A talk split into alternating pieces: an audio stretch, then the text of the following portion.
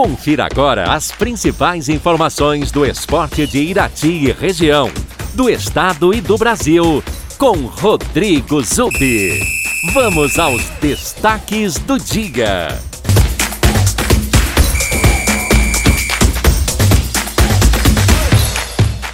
Olá, amigos ouvintes da Super Najuá, um bom dia a todos. No Campeonato Paranaense da Segunda Divisão, quarta rodada, jogos disputados ontem, o Prudentópolis perdeu a invencibilidade na competição ao ser goleado pelo Verê por 4 a 1. Essa foi a primeira derrota do Prude na competição. Já o Iguaçu de União da Vitória conseguiu o primeiro triunfo no campeonato ao vencer fora de casa ao Araucária por 2 a 0. Os gols da vitória do Iguaçu foram marcados por Isidório e Rodrigo Jesus. O Apucarana perdeu a invencibilidade para o Independente São Joséense por 2 a 1.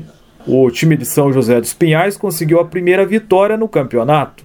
Já a União de Francisco Beltrão venceu o PSTC por 3 a 2. A classificação União é líder com 8 pontos. Em segundo aparece o PSTC com 7, terceiro Apucarana também com 7, quarto Independente São Joséense com 6 pontos, depois o quinto é o Verê com 5, sexto Iguaçu também com 5, sétimo Prudentópolis com 5 pontos.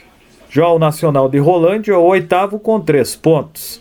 Nas duas últimas posições, ocupando a zona de rebaixamento, estão Andraus com 3 pontos e Araucária com apenas 1 ponto.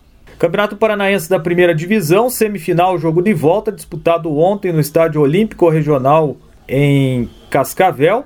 O Futebol Clube Cascavel obteve a vaga na decisão ao vencer de virado o Atlético Paranaense por 2 a 1. O Furacão saiu na frente com um gol marcado por Nicão, mas sofreu a virada no segundo tempo com gols de Rogério e Léo Itaperuna. O primeiro jogo em Curitiba havia terminado empatado em 1 a 1. Com isso, o Cascavel decide o título do campeonato contra o Londrina. A última final entre dois times do interior havia acontecido em 2014, quando o Londrina e Maringá decidiram o título, que ficou com Londrina.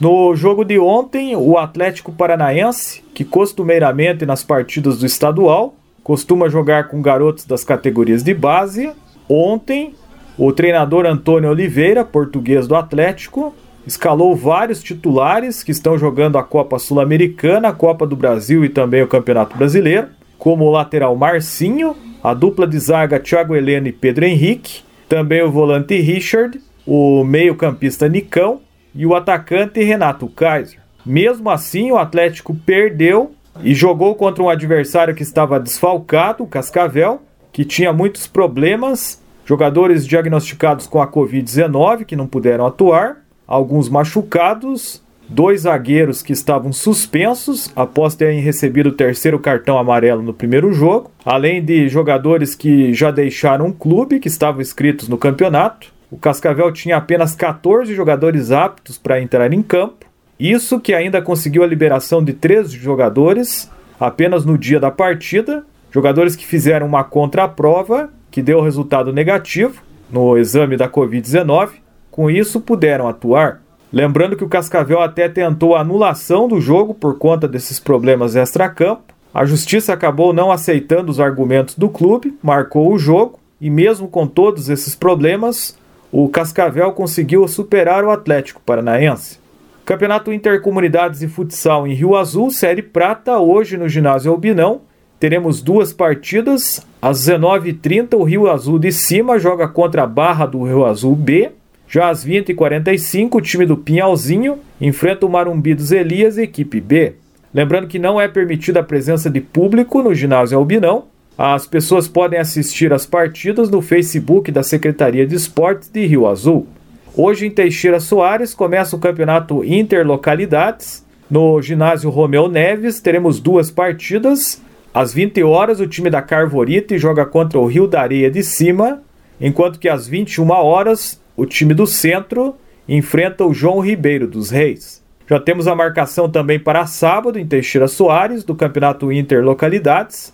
Às 20 horas, a equipe do bairro Coapar enfrenta o Sítio Novo.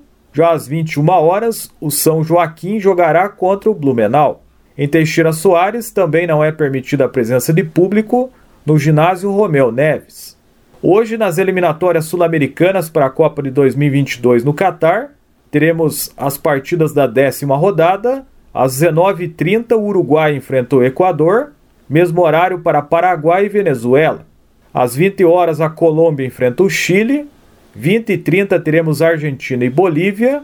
E às 21h30, o Brasil recebe o Peru. Essas são as informações do esporte nesta quinta-feira. Rodrigo Zubi para a Super Najuá.